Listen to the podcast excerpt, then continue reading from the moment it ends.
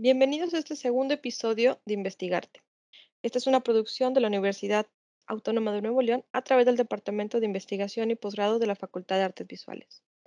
Mi nombre es Eréndira Villanueva y estaré presentando este podcast, que está pensado como un espacio de diálogo con los docentes de la Facultad de Artes Visuales para conocer sus metodologías, herramientas y temas de investigación. De igual manera, esperamos conseguir alguno que otro tip que nos sea de utilidad tanto a los maestros como a los alumnos que nos escuchan. En este segundo episodio de Investigarte, estamos con la maestra Alma Delia Banda Castillo, quien es docente de la universidad desde el 2000. Ella es egresada de la licenciatura en Artes con acentuación en Camarografía. Asimismo, cuenta con una maestría en Arte y actualmente es líder del cuerpo académico Cultura Digital en el Diseño y la Producción Audiovisual. Bienvenida, maestra. ¿Cómo estás? ¿Qué tal? Muy bien. Muchas gracias por la invitación y bueno, pues nada, esperando poder compartirles algo de las cosas que han sucedido durante este proceso. Bueno, yo quisiera iniciar esta plática y que nos contaras un poquito acerca de tu incursión por los cuerpos académicos. ¿Cómo se te ocurrió entrar en uno? A ver. Fíjate que ni siquiera se me ocurrió a mí. Creo que me han ido pasando estas cosas porque me invitan o me arrastran hacia allá, es la verdad, porque realmente como que me enfoco demasiado en los procesos, en los proyectos, y me había dado poco tiempo para hacer investigación. Ahora que lo estoy haciendo me gusta muchísimo y claro que he dicho por qué no lo hice antes, pero fue así. Un día me invitaron a formar parte de un cuerpo académico y me llamó muchísimo la atención la temática. A mí me gustan mucho los medios digitales, la tecnología, mezclado con la educación, por supuesto, me gusta mucho más. Entonces, esto me llevó a, en cuanto me lo ofrecieron, dije, sí, claro, quiero hacerlo, o sea, me interesa. Lo vi como una oportunidad de crecimiento, de algo que sentía que me faltaba hacer, ¿no? Entonces, pues lo aproveché. En cuanto me lo pidieron, lo aproveché. Alma, ya nos hablaste un poquito del cómo entraste a este cuerpo académico, pero ahora, ¿cómo se gestan los proyectos? Porque tienen perfiles muy diversos. ¿Cuál es tu función dentro? Fíjate que creo que eso es lo que lo hace como muy interesante para mí y que me ha motivado a seguir trabajando. Tenemos por un lado el doctor Eduardo Mayén, que él es especialista en innovación y emprendimiento. Y hacia allá tenemos una línea de investigación. Y luego, por otro lado, a mí me encanta la tecnología, como te platicaba hace un ratito. Y bueno, por otro lado tenemos al maestro Gustavo Peña, que él tiene que ver con cuestiones de audio. Entonces, con cuestiones de sonido, perdóname, no solo de audio. Entonces, el reunir estos tres perfiles hizo que la idea que teníamos de proyecto pudiera crecer, porque inicialmente cuando empezamos a platicar del proyecto, que bueno, ya te lo platicaré más al ratito, pero fue girando precisamente por los perfiles que teníamos los tres, y entonces de una idea inicial que se veía como muy tradicional, mutó a algo mucho más dinámico y digital, totalmente digital, en su primera etapa, ¿no? Quién sabe si posteriormente pase a algo físico, pero de entrada es algo totalmente digital. Entonces, sí, la forma en la que embonan esos tres perfiles creo que hizo que el proyecto se enriqueciera y cambiara para bien, yo creo. ¿Cuál consideras ahorita que es el proyecto más grande que tiene tu cuerpo académico? Yo creo que justamente el que te estaba medio platicando ahorita. Nosotros, cuando iniciamos el proyecto, el doctor Eduardo Mayén traía una idea sobre crear una galería que en este caso fuera física. Incluso se estaban viendo espacios dentro de la facultad donde poder construir una galería Si tú te fijas, es algo que nos falta en la escuela. No tenemos un lugar donde los profesores puedan estar presentando constantemente sus proyectos, e incluso el mismo acervo de la facultad no puede estar expuesto porque no tenemos una galería como tal. Entonces, él inició un trabajo que además estuvo haciendo con la Facultad de Arquitectura. Tenían planos, tenían levantamiento. Estuvimos trabajando un poco de tiempo con este proyecto, y el área donde se iba a construir era entre el edificio A y el edificio B. Haz de cuenta que es un huequito, que creo que había por ahí una especie de cisterna. No sé si te ubicas físicamente. Está incluso cerca del edificio C también. Ajá. Entonces, la idea era construir ahí, tanto hacia arriba como hacia abajo, esta galería. Así fue como empezamos trabajando con un proyecto inicialmente con una tendencia a ser totalmente físico, ¿no? A medida que fuimos desarrollando el proyecto y que nos fuimos topando con algunas cosas, de pronto, y te digo, también por el acercamiento que tengo yo con el tema de la tecnología y eso, les dije, bueno, ¿y por qué no en una etapa inicial lo hacemos como digital? Y cuando ya se pueda construir, pues lo hacemos físico, ¿no? El problema, ya me acordé, es que tú sabes que por estar en esa ubicación que te platiqué ahorita, cuando llueve, pasa muchísima agua por ahí. Entonces, eso empezaba a ser una problemática para la construcción física.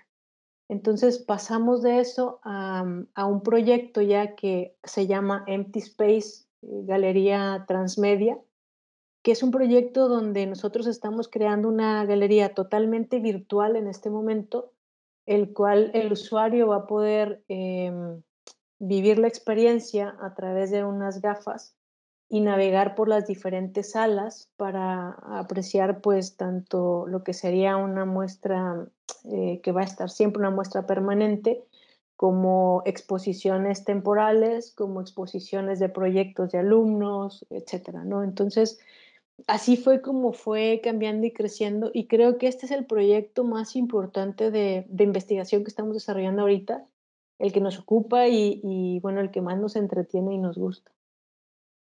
¿En cuántas etapas lo tienen planeado? Inicialmente, te digo, empezó como un proyecto que iba a ser físico, entonces ahorita la parte física, la verdad es que hasta te podría decir que está así como, está ahí para si en algún momento logra consolidarse, pero creo que ahorita pues lo ideal sería terminar de construirlo. Nosotros actualmente estamos todavía cimentando la base, la verdad es que la cuestión de la pandemia nos vino a traer muchos problemas porque estábamos cerca de iniciar a hacer pruebas con el prototipo cuando se viene lo de la pandemia, y el no poder venir a la escuela significaba no poder experimentar o no poder trabajar con el equipo porque el equipo físicamente estaba aquí. No era tampoco como venir por el equipo, llevártelo, porque instalarlo en una casa también era muy pesado para la electricidad de una casa, ¿no? Entonces, te digo, estuvo un poco en pausa, pero sí que trabajamos a distancia. Lo que hacíamos era que conectábamos la computadora estaba físicamente en mi casa, y los estudiantes que nos estaban apoyando, porque también teníamos chicos de estancias apoyándonos, ellos se conectaban desde sus casas a la computadora y nos ayudaban avanzando el prototipo y haciendo pruebas en lo que podíamos de esta manera. ¿Cuántas etapas faltan? Yo creo que todavía varias. No te podría enumerar así como decirte 5 o tal, pero todavía nos falta hacer muchos test, y a partir de ahí, lo que pasa es que estamos trabajando con una metodología de innovación que se llama...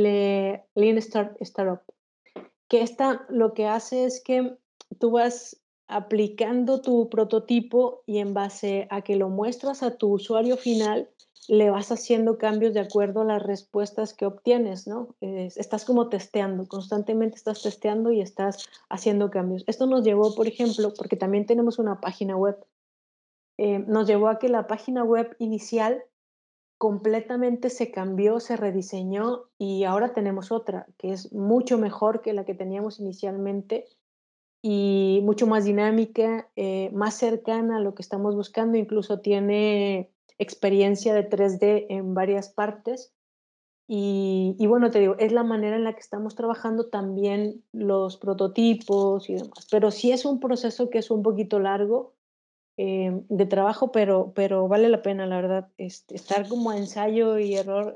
Creo que es lo rico que te deja este proceso de investigación, que no es como en el trabajo normal que tenemos todos en el día a día, que tienes que cumplir con metas diarias para sacar proyectos rápido y tal. Acá tienes la oportunidad de plantearte una idea, una hipótesis, experimentarla, ver si es por ahí o no. Y entonces, en base a lo que vas obteniendo, decir, ¿sabes qué? Calculé mal, creo que no es el camino, es por acá.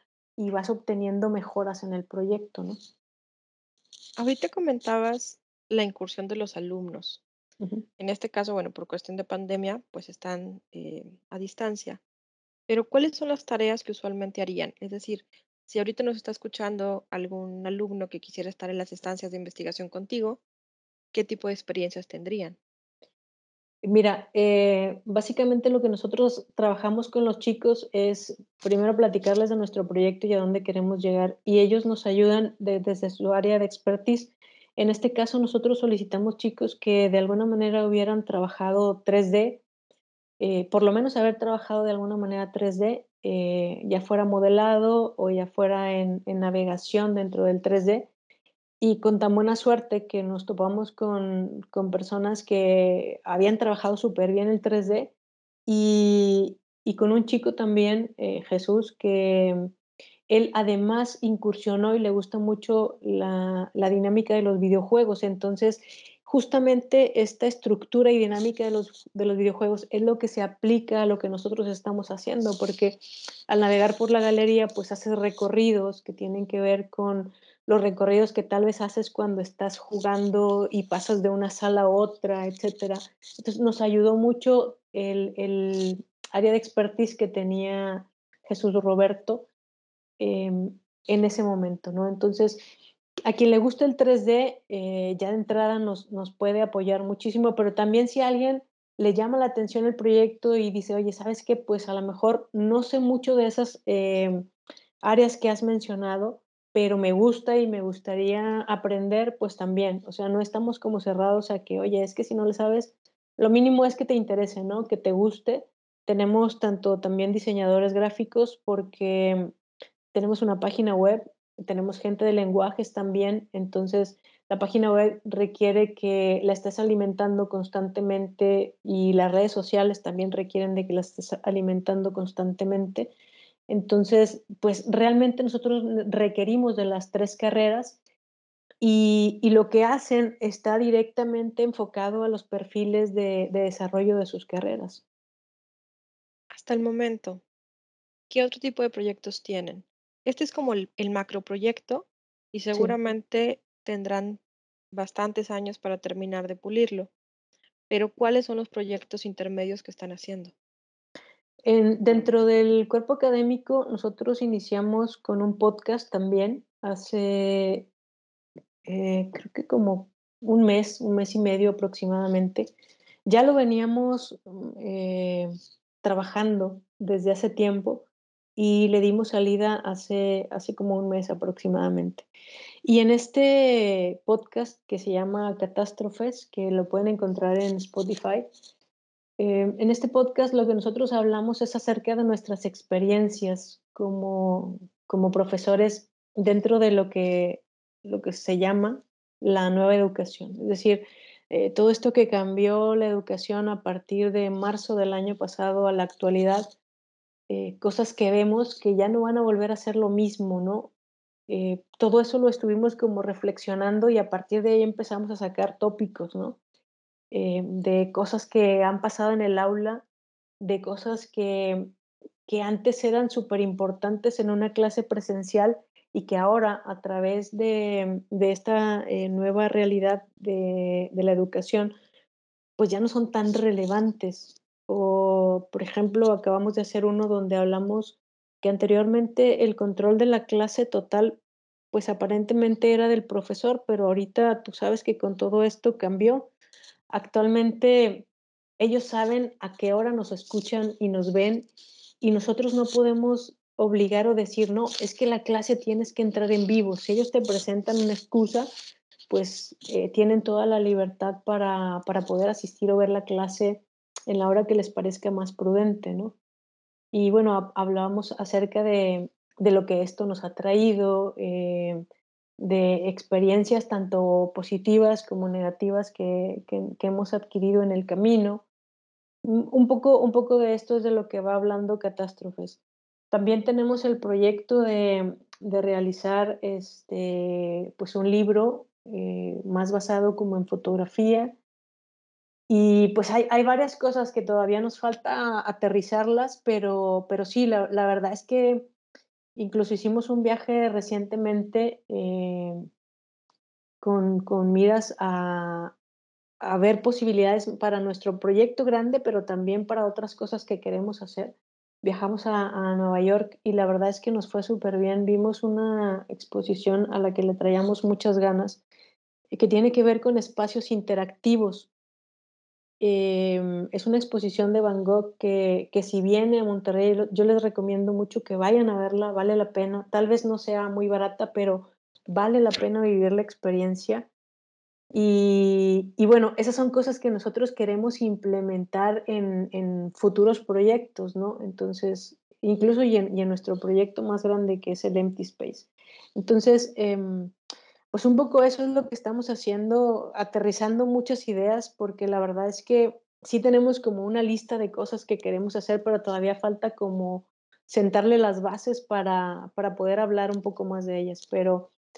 Pero sí, la verdad es que particularmente con el doctor Eduardo Mayén he encontrado una relación muy directa como de complemento, porque lo que a mí me gusta de los medios digitales lo complemento muchísimo con las áreas de innovación que él tiene en su back. Entonces creo que hemos hecho un muy buen equipo. En cuanto al profesor Gustavo Peña, él nos complementa en las partes de sonido. Por ejemplo, en el área del Empty Space, él está trabajando el área del sonido envolvente para esta experiencia del Empty Space.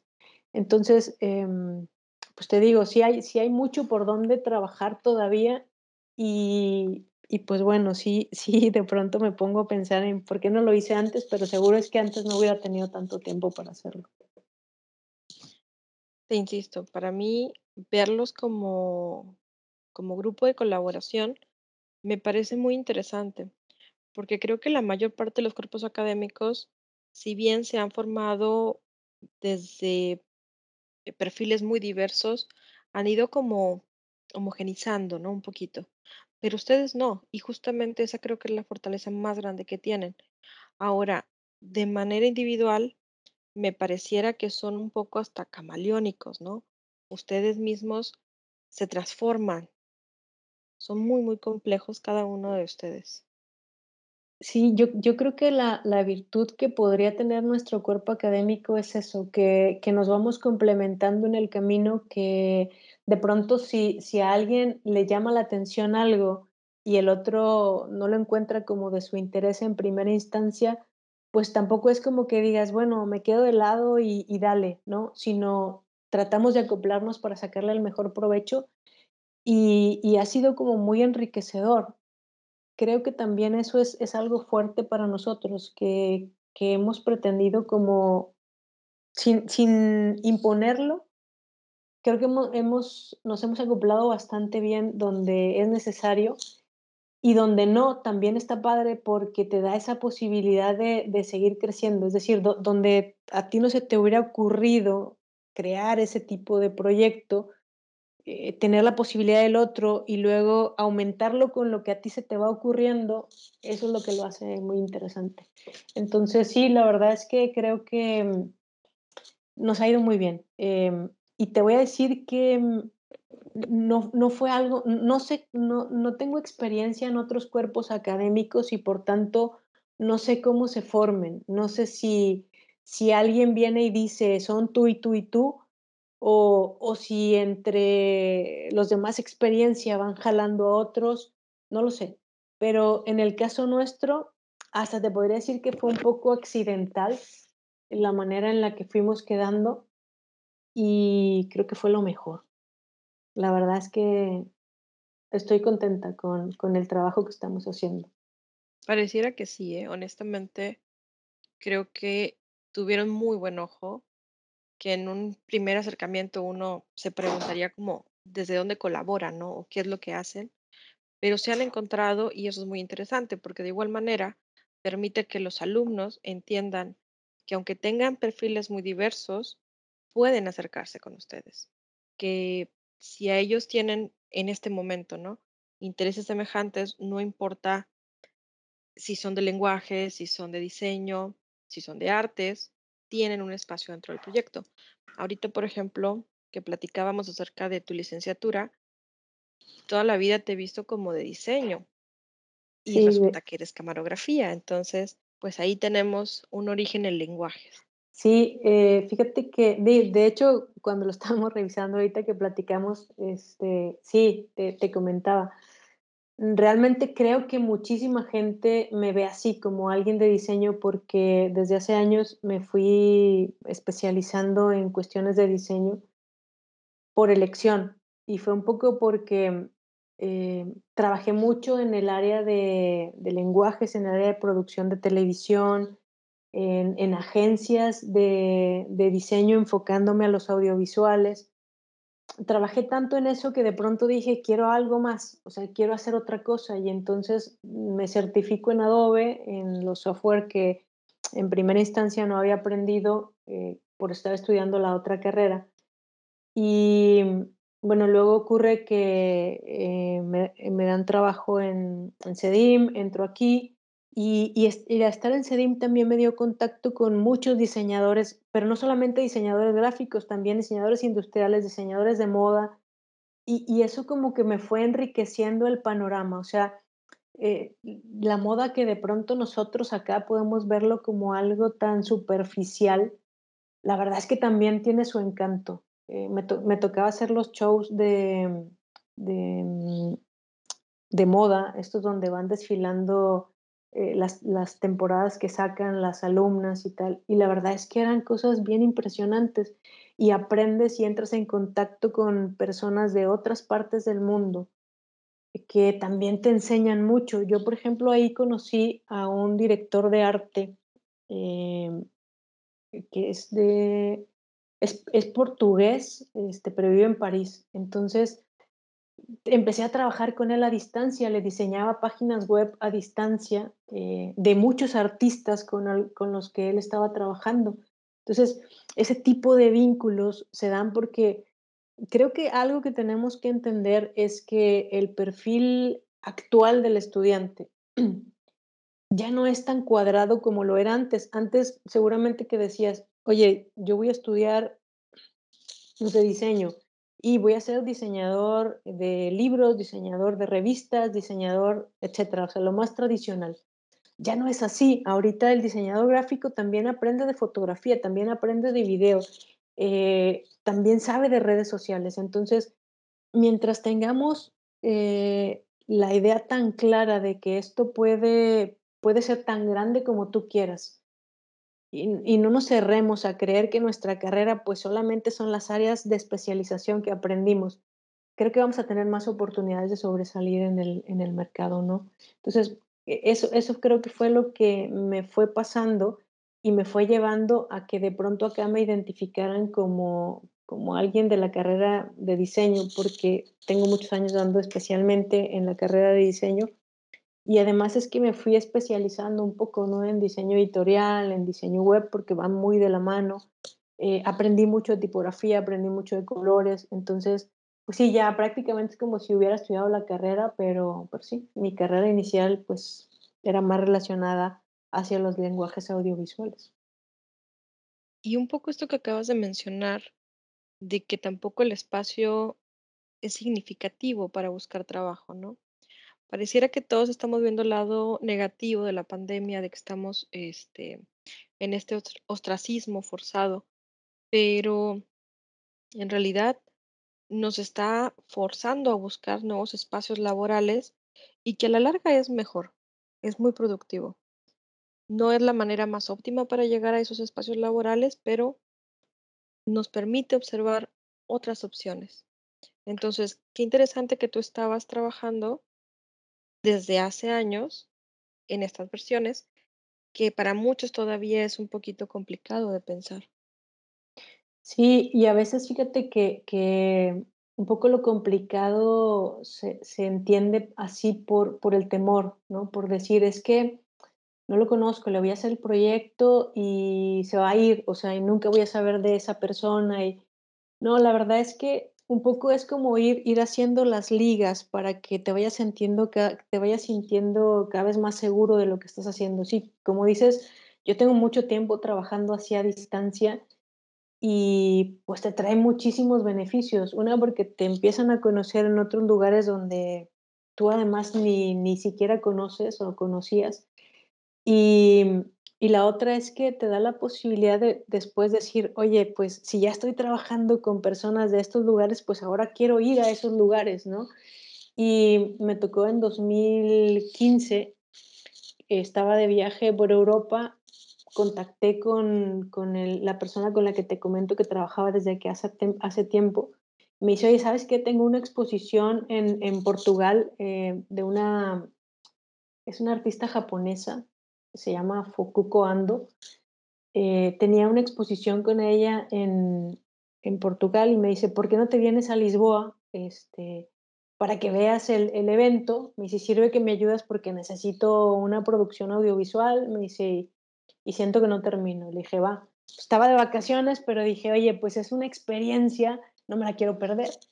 Y me fui a Lisboa, desvié un poquito mi viaje, estuve como 4 días en Lisboa y la verdad estuvo padre. O sea, es algo que no sé si de otra forma hubiera podido experimentar.